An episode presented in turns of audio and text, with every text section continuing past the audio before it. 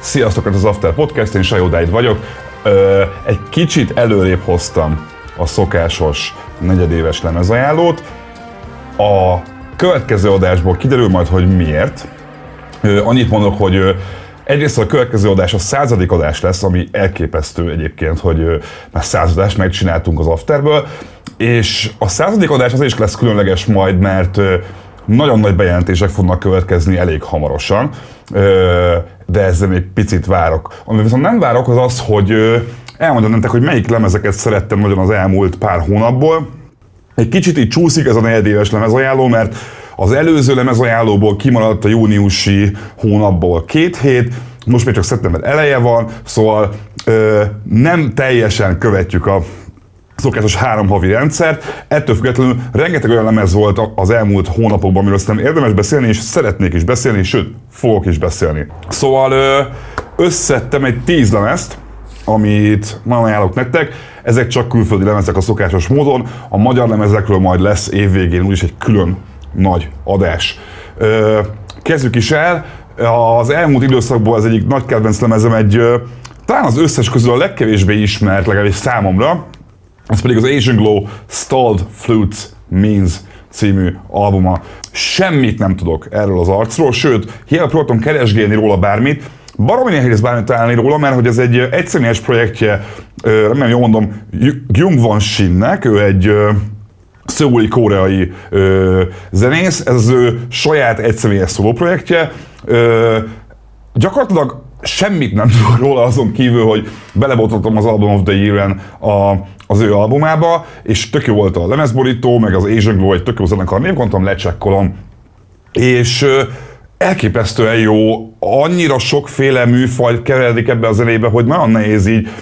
így, így elmondani, hogy pontosan mit is lehet hallani. Amit találtam róla, egy csomó helyen azt mondják, hogy ez a, a, a srácnak ez az ilyen IMO projektje, amit így nem nagyon értek, mert,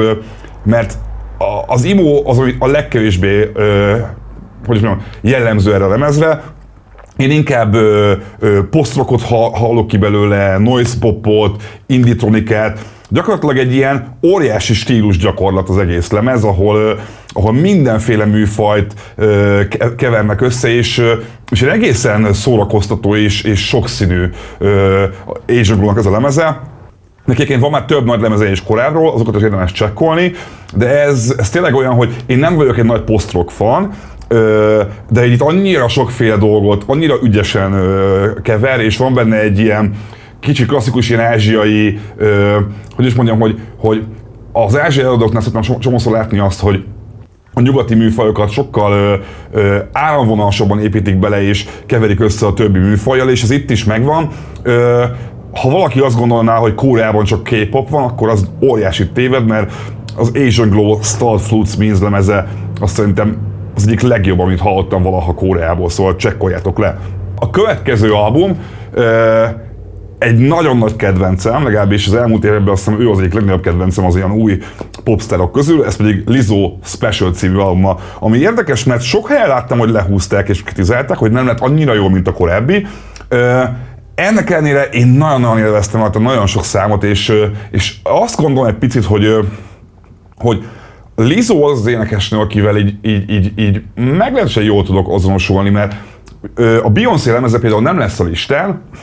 és nem azért, mert rossz lett, sőt, a Beyoncé új lemeze tök kreatív, és vannak benne egészen bátor húzások, de valahogy azt érzem, hogy Beyoncé személye, karaktere, énekstílusa az annyira kreált, annyira más, annyira nem ö, nyers, nem, ö, nem sajátos, hogy, hogy sose éreztem igazán magaménak. Lizzo az azért más, mert mert Lizónál érzek egy baromi nagy, őszinte felszabadultságot, a fantasztikus hangja van, nagyon ö, laza, ö, nagyon felszabadult, és ezen a lemezen ez nagyon hallatszódik. Ö, ő ugyebár hip-hop R&B vonalból jött alapvetően, ez a lemezen viszont egy kicsit más irányba indult el, itt is vannak az ilyen hip-hoposabb számok, de feltűnően sok a, a funk és a disco a, a lemezem. Az About Them Time című szám például egy fantasztikus nagy ö, diszkós láger, és amúgy ezt lehet érezni, hogy Beyoncé, Harry Styles, most Lizzo, hogy mint hogyha ennek a funk disco dolognak lenne egy újabb reneszánsza, ö, pontosabban inkább a diszkónak mint lenne egy újabb reneszánsza, és ö, és szerintem ez egy bomba jó sláger, én már játszottam is például DJ buliba, és imádták az emberek. Az, az egyetlen kritikám egy kicsit a lemezzel kapcsolatban, hogy, hogy Lizzo hajlamos szerintem kicsit túltolni a, a pozitivitást már-már ilyen megcsinált uh, szintekig. Uh, abszolút támogatom a, az empowermentet, de, de néha azt érzem, hogy, hogy, hogy a egy-két dalszövege az mint nem teljesen őszinte, hanem egy kicsit erőltetve lenne, hogy Lizzo az a, a nagy empowerment képviselője. És még egy kicsi bajom van, az album végi Coldplay című szám, azt, azt engedjük el, és nem is értem, hogy egy, egy, te, egy menő énekesnő miért vállalja be, hogy szereti a Coldplay-t, mert a Coldplay nem jó alapvetően, de, de engedjük is el, mert helyett ott van például a Birthday Girl című száma a lemez vége felé, ami egy ilyen zseniális csajbuli himnusz, olyan, mintha egy ilyen 2000-es évekbeli tini rágagumi pop számot vett volna, és, és így a kicsit a saját arcára alakította volna, megtolta egy kicsit erősebb basszussal, és baromi jó az a szám is. Az fontos azért elmondani, hogy bármennyire is jó karakter, és bármennyire fantasztikus hang Lizó, azért ez a lemez ez azért olyan, mert gyakorlatilag az összes fontos létező menő producer dolgozott rajta. És olyan szinten menő producer, hogy gyakorlatilag a, a top 10-ből majdnem mindenki dolgozott legalább egy-két számon a lemezen, mint például Max Martin, aki abszolút az ilyen top-top-top-top producer, Benny Blanco, Teres Martin, Rick Rubin, Mike Dean és Mark Ronson is. Az van, hogy ilyen producerekkel még a leggyengébb ötletekből is ki lehet hozni egy minimum közepes számot, hogyha olyan hanggal dolgoznak, mint Lizzo. Én ezt a lemez szerettem, nem mondom, hogy tökéletes, azt sem mondanám, hogy jobb, mint az előző lemeze volt, viszont van egy pár olyan meg a sláger, hogy, hogy azok miatt érdemes legalább egyszer végighallgatni, szóval ez a Lizzo Special albuma. A következő zenekar már egy jóval másabb irány képvisel, ez a Petrol Girls Baby című albuma. Ez egy, hogy is lehet be, be, besorolni őket, egy egy ilyen londoni feminista post-hardcore zenekar, rengeteg Riot Girl és, és, és noise rock hatással, ez már a harmadik nagy, nagy lemezük, és az előző nagy, lemeze, nagy így nem annyira fogtak meg, pedig próbálkoztam vele. Ez a most nagyon telébe talált, nagyon súlyos, nagyon mérges, már-már apokaliptikus a hangzása, valahol a hardcore punk és a noise rock között vannak a számok, és és ez az egész, amilyen a gitárjáték a lemezen, és amennyire így ugrálnak az ilyen súlyosabb gitárzenei műfajok között, nagyon szépen illeszkedik a Petrol Girls is ebbe az új brit rockzenei új hullámba, amint a Black Midi, a Black Country New Road, a Squid, vagy az Idols, ez a súly, súlyosabb a, a Britpoptól és az indie rocktól abszolút távolálló, de mégis egy ilyen punk lázadó de rendelkező zene nagyon sok kísérletezéssel, nagyon-nagyon ajánlom ezt azoknak, akik szeretik az ilyen durvább hangzású, már-már pánkos, hardcore zenét. Nekem egyébként sok szempontból a kanadai White Lung zenekar jutott róluk eszembe, szóval ha szeretitek a White Lungot, akkor a Petrol Girls is tutira tetszeni fog. A következő zenekar egy talán majdnem annyira ismeretlen, mint az Asian Glow volt, ő pedig a Death és a Between Here and Everywhere című lemez. A, a decibels már e, így Spotify-on találkoztam, szerintem egy random ilyen algoritmus kidobta az egyik számukat, és így azt figyeltem, hogy wow, hogy mennyire 2000-es évek indirok ez a, ez, a, ez a zenekar, és ez a lemez is olyasmi, mint amit már hallottál, de mégis van egy pici újdonság hatása. Ők eredetileg egy ausztrál formáció, egy ideje már Los Angelesbe élnek, alig hallgatják a zenéiket, azt néztem Spotify-on, azt milyen tizenvalahány ezer hallgatójuk van havonta, ami azért megdöbbentő egy picit, mert annyira olyan a zenéjük, mint ami elképesztő nagy trend volt 20 évvel ezelőtt, hogy, hogy én nem lepődnék meg azon, hogyha lesz egyszer egy ilyen brit indie új hullám vagy revival, akkor így észreveszik azt, hogy hoppá, a Death Bells egy abszolút idejélő zenekar, kurva jó post-punk témák, van benne Joy Division, van benne Block Party, van, van benne Bravery, sőt, az ének miatt nagyon sokszor editors feelingje van a számoknak. Aki nagyon szerette a 2000-es évek indiéből a, a sötétebb, karcosabb, kicsit feketébb indít, annak szerintem nagyon fog tetszeni ez a, ez a, ez a zenekar, meg ez a lemez is, mert inkább közelebb van szerintem a post mint az ilyen felszólultabb indihez. És hogyha csak egy számot hallgattok meg tőlük, akkor nem is ezt a lemez hallgassatok meg, hanem az Around the Band című kislemezüket. Ha azt hallottatok, akkor tudjátok, hogy mi, mi, mit lehet várni a zenekartól. Én nagyon élveztem ezt az albumot, mert annak ellenére, hogy tényleg majdnem minden dal olyan, hogy hm, de ismerős ez valahonnan, mégis jó hallani azt, hogy ez a fajta ö, post-punk még mindig él, ha nem is Angliában, hanem Ausztráliában, illetve Los Angelesben, szóval Decibels Between Here and Everywhere. A következő album van az van, hogy volt pár jazzlemez, ami, ami végül nem került fel a listára, az övék viszont nagyon-nagyon tetszett, és szerintem aki szeret YouTube-on ilyen Tiny Desk koncerteket nézni, meg hasonlókat, talán ismeri is őket, ők pedig Domi és J.D. Beck, Not Tight. Domi és J.D. Beck gyakorlatilag a, a a most már pár éve tartó ilyen jazzúj hullámnak szerintem az ilyen legnagyobb, legfelkapottabb csoda gyerekei. Domi egy 22 éves, 22 éves francia billentyűs, J.D. Beck pedig egy dallasi dobos, és Youtube-on tűntek fel az elmúlt években azzal, hogy ez a viszonylag szimpla felállással, egy dobszerekol meg egy billentyűvel, ami általában egy kis asztalnál is elférnek, azzal dolgoztak fel hip-hopot, azon belül is főleg J. Dillát, Madlibet, MF Doomot, és ezt a fajta old school hip-hopot, valami egészen döbbenetes, hogy, hogy, hogy, hogy, hogy J.D. Beck például milyen dobos, hogy, hogy ezeket a hip-hop alapokat már egy generáció felnőtt, aki el tudja dobolni, ami baromi nehéz és nagyon nagy kihívás, és ezek aztán néha átmennek improvizációba, baromi viccesen néz ki a, a két fiatal egymás mellett, és aztán egy érdekes jelenség az, hogy egyre több olyan produkciót látok, akik ilyen youtuber, tiktoker vonalon kezdtek el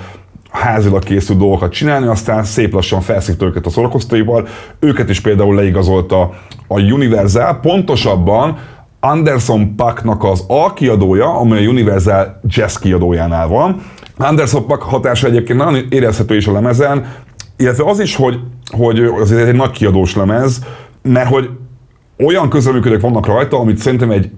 19 éves Dallas, meg egy 22 éves ö, ö, francia arc nem tudna még összehozni egy debütáló lemezre. Ö, van rajta nyilván Anderson Paak, van rajta McDemarco, ami tök érdekes, mert a McDemarco-val készült közös dal, az egy ilyen baromi jó példa arra, hogy, hogy a McDemarco néha már uncsinak ható zenéje, mennyire lehetne más, hogyha kicsit bátrabb lenne ez. Ö, tök megdöbbentő, hogy megdömákolnak jól áll a smooth jazz. Ezen full meglepődtem, de van a Thundercat nyilván, mint a, a jazz új hullámnak egy fontos arca, de van a Busta Rhymes és Snoop Dogg is, szóval uh, egészen megdöbbentő az, hogy milyen közöműködők vannak, és ami a legfontosabb az, ami szerintem a legnagyobb dolog, hogy sikerült nekik egy élő legendát is Herbie Hancockot ö, megszerezni egy közreműködésre, sőt, azt hiszem zenéltek is Herbie Hancockkal már élőbe, Herbie Hancock a, a legnagyobb élő jazz legenda, és ha ő dolgozik vele, az azt jelenti, hogy te valamit nagyon-nagyon tudsz. Hozzá kell tenni azt egyébként, hogy, hogy, hogy nagyon improvizatív, nagyon néhol ilyen smooth jazzes, néhol acid jazzes a lemez, én nekem azért a Bad Bad Not Good elég sokszor eszembe jut, hiszen a Bad Bad Not Good is kicsit hasonló hip-hopból érkező jazzzenészekből áll, de hogy egy nagyon izgalmas, ö, erős bemutatkozás, és jó látni azt, hogy, hogy vannak olyan fiatalok már, akik valami jól használják a social médiát, Twitch-et, YouTube-ot, TikTokot, stb., és aztán képesek összeállni egy egy erős lemezt is csinálni. Nyilván ez kellett Anderson Packnak a, a segítsége is, de én azt érzem, hogy, hogy Domi és J.D. Beck még itt lesz még jó sokáig, és, és a, a, a Flying Lotus, Anderson Pack, Thundercat, Bad Bad Not Good és társai által képviselt jazz új hullám, az, hogy a jazz megint kezd menő lenni a fiatal körébe, abban neki nagyon fontos szerepük lesz még a következő években. Szóval Domi és J.D. Beck, Not Tight. A következő album azért nagyon megdöbbentő, mert én az, az ilyen keményen metal zenékkel ilyen, ha nem is hadilában állok, de azért kevesebbet hallgatom, de ez, olyan, ez volt az az album, amit, amit így meghallgattam, és így néztem azt, hogy azt a mindenit mennyire imádom, és nem véletlenül láttam azt, hogy mindenhol uh, iszonyat magas pontszámokat kapott, azért is csekkoltam le. Ez a Chatpile God's Country című albuma, ők egy oklahomai sludge metal zenekar, ez a debütalán lemezük, volt már pár EP-jük, de én azokat abszolút nem hallottam. Annyira elképesztően súlyos az egész lemez, hogy, hogy az döbbentes, és én, aki ezt a sludge vonalat, hogy is mondjam, kicsit az a bajom, hogy az a sludge, doom, stoner vonal, ez az elmúlt években annyira túl lett már játszva, hogy nem Magyarországon is van minden megyeszékhelyen legalább egy sludge, doom, stoner zenekar, ezért én a, ezt a sludge soundot egy picit unom, és, és nem nagyon hallok olyan dolgot, ami úgy igazán lekötne. Na, ehhez képest a, a Guts Country egy olyan lemez, ahol ez a sludge hangzás egy picit újra lett értelmezve, sokkal kísérletezőbb szerintem, mint amit a műfajt által megszoktunk. Nagyon sok benne a noise rockos hatás, van már a spoken word, a, a frontembernek néhol ilyen poszpánkos énekhangja van, amikor nem éppen ordibál vagy, vagy kiabál, és, és azt kell mondjam, hogy, hogy, hogy, hogy van benne egy ilyen kis jazzes attitűd is szerintem, szóval, hogy barom érdekes, hogy elképesztően sötét, nagyon morcos, nagyon szlágyos és noizos néha hangzása, de mégse, hogy is mondjam, mégse érzem klisének a műfajhoz képest az látszik, hogy ez egy társadalmi érzékeny zenekar, ö, nagyon mérgesek, nagyon dősek, nagyon haragosak, sok bennük a frusztráció, van olyan szám is, ami, ami konkrétan a, arról szól, hogy az énekes ordibál, hogy az embereknek miért kell az utcán élni télen, nyáron, hidegbe, melegbe, miért nem alapvetés az, hogy az embereknek legyen otthona, és miért nem segítünk a hajléktalanokon, és egy csomó más ilyen hasonló téma is, amit feldolgoznak. Nagyon vészjósló, és már használtam az apokaliptikus szót, de szerintem a, amerre halad a világ, nem véletlen, hogy, hogy egyre több zenekar csinál olyan zenét, ahol érezni azt, hogy ilyen világvégi hangulat van. A Wicked Puppet Dance című szám az, ahol leginkább érzem azt, hogy ilyen, ap, ilyen tényleg ilyen, jön, a, jön a világ vége, és ez a zenekar játszik hozzá ö, filmzenét. Nekem egyébként néhol a, a noise rockosabb témáiknál a, a kanadai Metz zenekar jutott eszembe, illetve máshol egy kis grunge is érzek, mint például az Anywhere című számnál, de, de tényleg az van, hogy aki ilyen koca metálos vagy koca sludge mint én, és, és pont azért nem hallgatja ezt a, ezt a, a műfajt, mert már mindenki eljátszott mindent, annak nagyon ajánlom a chatpályát, mert ez egy bombasztikus, mármint hogy a szó annak az értelemben, hogy, hogy egy baromi nagy, durva, erős, kísérletezős, dühös lemez, ami lehet, hogy egy picit összefolyik egy idő után, de e- első pár hallgatásra elképesztően nagy élményt ad, szóval Chatpile Guts Country, csekkoljátok le. A következő zenekar szerintem már szerepelt a műsorban, legalábbis kellett volna szerepelni valamit az ajánlóban, ők a Viagra Boys és a Cave World című album. Viagra Boys egy svéd punk zenekar, az elmúlt években nagyon-nagyon felkapottak lettek, Értelemszerűen azért, mert egyrészt az énekes egy baromi jó karakter, a Sports című számuk az így kilőtte őket, és hogy érdekes attitűddel állnak a punkhoz, viccesen, hol szarkasztikusan, hol nagyon dühösen, sokszor önironikusan, és első amellett, hogy ez egy punk zenekar, a szaxofon, meg a fúvós rész miatt, meg néha elektronika miatt így, így mindig ilyen meglepőket húznak, és, és azt kell mondjam egyébként, hogy a, ami megdöbbentő a, a Viagra Boys esetében, hogy ez már a harmadik nagy lemezük, de hogy még mindig ugyanaz az energia viszi őket, mint az első nagy lemeznél. Szóval nagyon ritka az, hogy egy zenekar a harmadik nagy lemeznél is, meg a másodiknál is még ugyanazt tolja, mint az elsőnél, és így gyönyörűen illeszkedik az életműbe ez a harmadik lemez is, sőt, bizonyos szempontból még jobb is, mint az első kettő, ami, ami tényleg megdöbbentő, mert azért egy, egy punk zenekarnak általában azt gondolnánk, hogy, hogy kifogy az eszköztára egy-két-három lemez után. Náluk nem, és, és, és, és az, hogy első ami, ami bennük van, azt én annyira irigylem, és az, hogy mindig van humor, hogy a Troglodyte című szám, hogy a Punk Rock Losernek a szövege az iszonyatosan vicces, hogy még mindig működnek ezek a stooges gitárok, hogy néha mennyire jó az elektronika, Ö, és hogy mi mindig a szakszofont olyan tök ízlés sem tudják használni, nem érzem azt, hogy csak azért van benne szakszofon, mert a szakszofonos csávó régi haverja a zenekarnak. Emellett egyébként sokkal bulizósabb, ilyen már-már diszkósabb zene is, mint az Ain't No Thief, vagy a Baby Criminal, szóval aki szerette eddig is a Viagra Boys-t, annak az elemez biztos tetszeni fog, aki még soha nem hallott ők semmit, az nyugodtan kezdheti ezzel a lemezzel, mert pont ugyanazt a vonalat képviseli, mint az előző kettő, szóval a Viagra Boys Cave World baromi jó album. A, a következő elő, előadó az nem más, mint uh, Sucker Mummy és a Sometimes Forever című lemez. ez Sophie Ellison projektje, én a Sucker Mami zenéjét már ismerem valamennyire régóta, egy-egy szám az úgy, úgy betalált tőle, de lemez szinten nem igazán győzött meg, ő egy, egy klasszikus singer-songwriter, talán picit kartosabb hangzással, mint az átlag, de egyébként azt is kezdem észrevenni, hogy a női singer-songwritereknél egyre jellemzőbb, hogy egyre keményebbnek, egyre karcosabbak, egyre jobban torzítják a gitárt, és ez itt is megvan. Ami érdekes a Sucker Mami zenéjében, hogy ez egy ilyen érdekes keverése a lágyabb, indisebb singer-songwriter zenéknek és a 2000-es évek csajpopjának, mint a Natalie Imbruglia vagy a Avril Levin, nem jól mondtam a Natalie Imbruglia nevét, ami szerintem inkább Imbruglia, na de mindegy. Szóval, hogy, hogy érdekes, hogy, hogy ez a mainstreambe beszivárgó, de mégsem nagyon mainstream női előadónak a hatása a 2000-es évekből, az kezd visszajönni a mostani generációnál. Ami érdekes, hogy ennek a lemeznek nem más volt a producere, mint One Tricks Point Never, aki, aki nagyon-nagyon-nagyon más zenét csinál,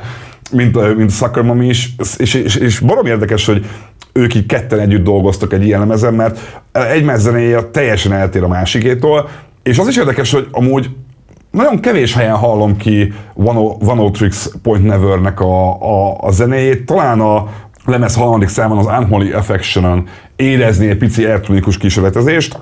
a többin kevésbé. Az egyetlen gondom egy picit az, hogy az albumnyitó dal az nekem már nagyon 90-es évek vége, nagyon Avril Levin, Natalie Imbruglia, szóval, hogy így ö, azt én, hogy ki is hagyom általában. Utána viszont a lemez nagyon fasz lesz, nagyon beindul, nagyon tetszik az, hogy tényleg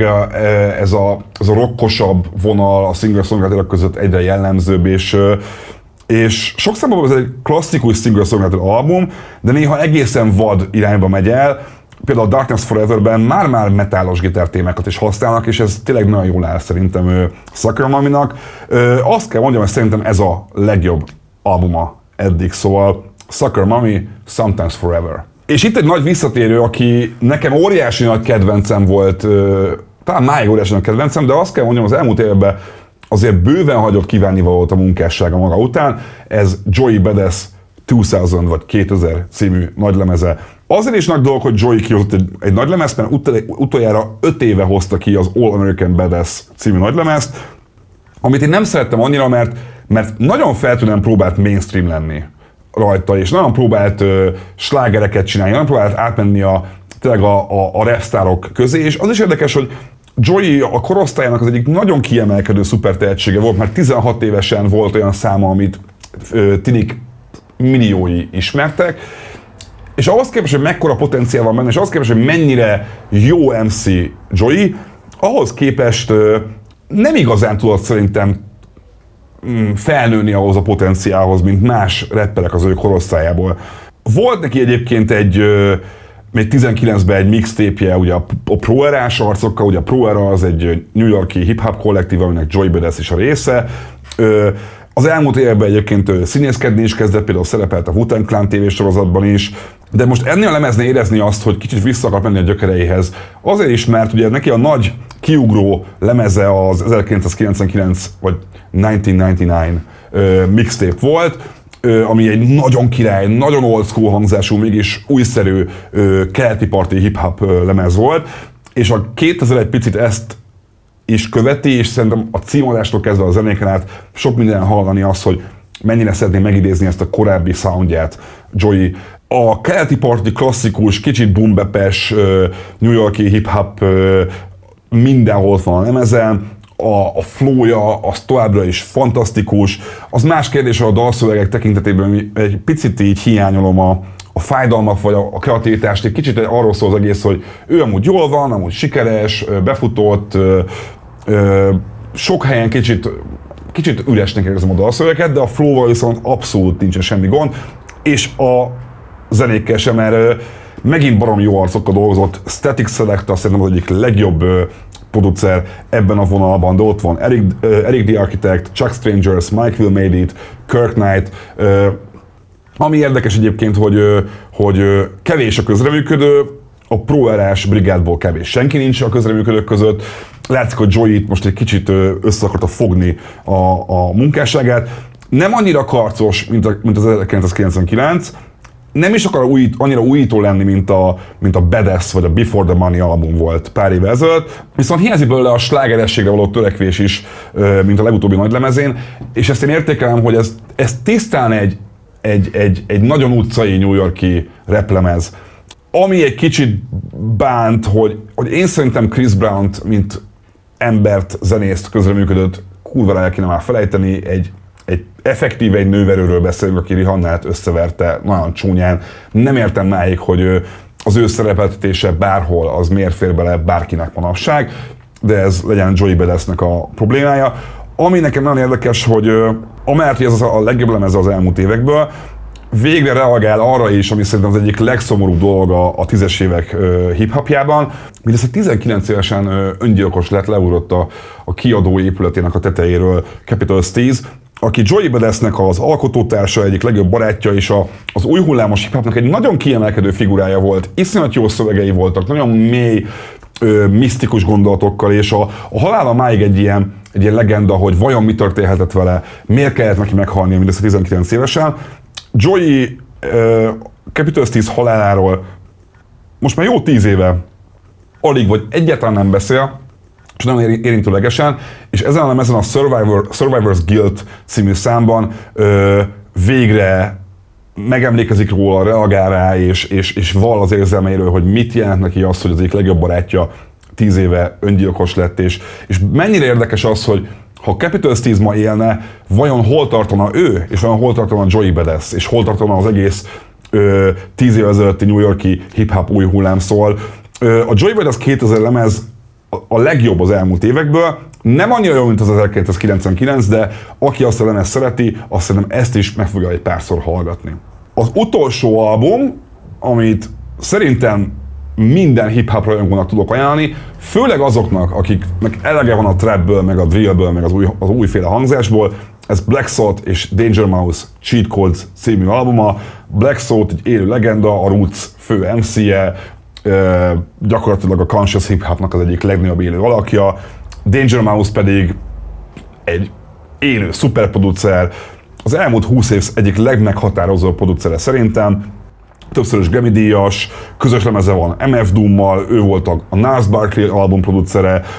a Gorillaz Demon Days-en dolgozott, a legjobb Black Keys albumoknak volt a producere, mint az Attack and Release, meg az El Camino, de dolgozott Adele, a U2, A$AP Rocky, a Parker Kurtz és a Red Hot Chili Peppers album, albumain is. Ennyire sokszínű emberről beszélünk, szóval Danger Man az tényleg egy, egy nagyon meghatározó arc a modern könnyűzenében, és ezért óriási nagy szám, hogy hogy kiadott most egy rendes önálló replemezt Black Sauce-szal, Black Sauce ugyanis 2005 óta ö, nem csinált önálló replemezt, akkor még MF Doom-mal csinált, szóval ha jól számolom, 17 év után ült le Danger Mouse egy új replemezt csinálni, és ebből a szempontból ez egy nagyon izgalmas projekt. Abban a szempontból is, hogy ez egy rettentően old school hozzáállású replemez, Na, uh, Danger Mouse rengeteg régi szól és funklemezt, meg filmzene, filmzene jelentett uh, mintázott az alapokhoz. Az alapok egyértelműen a régi iskolát képviselik, nagyon old school hangzása van, nagyon uh, jók a minták, nagyon gazdagon van hangszerelve a mintákkal, nincs benne semmi 808-as dob, meg, meg, meg, meg durva basszus dob, meg ilyesmi, 808-as igen, cinek, meg durva basszus dob, ez egy klasszikus régi vágású hip-hop lemez, egy régi vágású rapperrel, mint Black Salt. Az is nagyon durva, hogy ott van például a No Gold Teeth című szám, ami, ami egy ilyen annyira etalon rap sláger lett volna a 90-es években, esküszöm, a, a, a Cypress Hill jutott róla eszembe, a, a, a közreműködők is egészen parádésak, van a Run the Jewels, van a, sőt, Run the Jewels és Aesop aki egy közös dal, dal van benne, rákerült egy, egy postumus MF Doom közreműködés is, Ö, ott van Rake van, a Wu-Tang Clanból, de van ott a Joey Badass és Michael Kivanuka is. Ö, tényleg az van, hogy, hogy aki a, a modern hip-hop ellen van, és mindig azzal jön, hogy bezzeg a 90-es évek, annak ez a lemez biztos, hogy tetszeni fog, ha már nem hallgatta meg eddig is. Danger Mouse visszatérése az óriási. Én azt érzem, hogy, hogy, hogy ez a lemez az, ami, amit úgy fel lehet rakni a polcra, hogy, hogy tessék, 2022-ben is lehet tökéletes hip-hopot csinálni. Ez itt Black Salt és Danger Mouse Cheat Codes című lemeze. És ezzel egyébként véget is ért a, a lemezajánló. fogok majd csinálni egy playlistet hozzá, nagyon sok albumot kihagytam, amit lehet, hogy rá kellett volna rakni a lemezre, de úgy, értem, úgy értem egy picit, hogy, hogy, hogy vegyük ezt most egy szorosabbra a szokásosnál, Írjatok meg kommentben, hogy nektek melyik lemezek tetszettek az, az elmúlt két-három hónapból, mi az, amit kihagytam, mi az, amit ki, nem kellett volna kihagynom, mi az, amit ki kellett volna hagynom, vagy akár az, hogy ha nektek erről a listáról tetszett bár, bármi, írjátok meg. Én szeretném megköszönni a Samsungnak és a Sennheisernek a támogatást, és még egyszer mondom, nem sokára a századik adás, az is egy szóló adás lesz, és el fogom bennem mondani az After Podcastnek a történetét, a kulisszatitkait, a hátterét, hogyan jött létre, hogyan dolgoztunk az elmúlt években, és azt is, hogy mi lesz a jövője a podcastnek, mert, mert nagy bejelentés fog következni, ami óriási kihatással lesz arra, hogy mi fog történni ezzel a műsorra. Ne jegyetek meg, nagyon jó hírekkel fogok jönni, és, és, és ha minden jól megy, az After Podcast szintet is fog lépni sok tekintetben, de egyelőre nem akarok spoilerezni, nézzetek meg a jövő heti adást, és csekkoljátok a zenéket, leraktam a, a, a YouTube videó alatti leírásba timecode az összes albumot, meg hozzá a Spotify playlistet. Remélem tetszett a műsor, maradjatok velünk, én Sajodáid voltam, ha tetszett az adás, akkor adjatok 5 csillagot, iratkozzatok fel, lájkoljátok, kövestek be a létező összes social media felületen. Jövök hamarosan új témákkal, új vendégekkel és egy baromi nagy bejelentéssel. Sziasztok!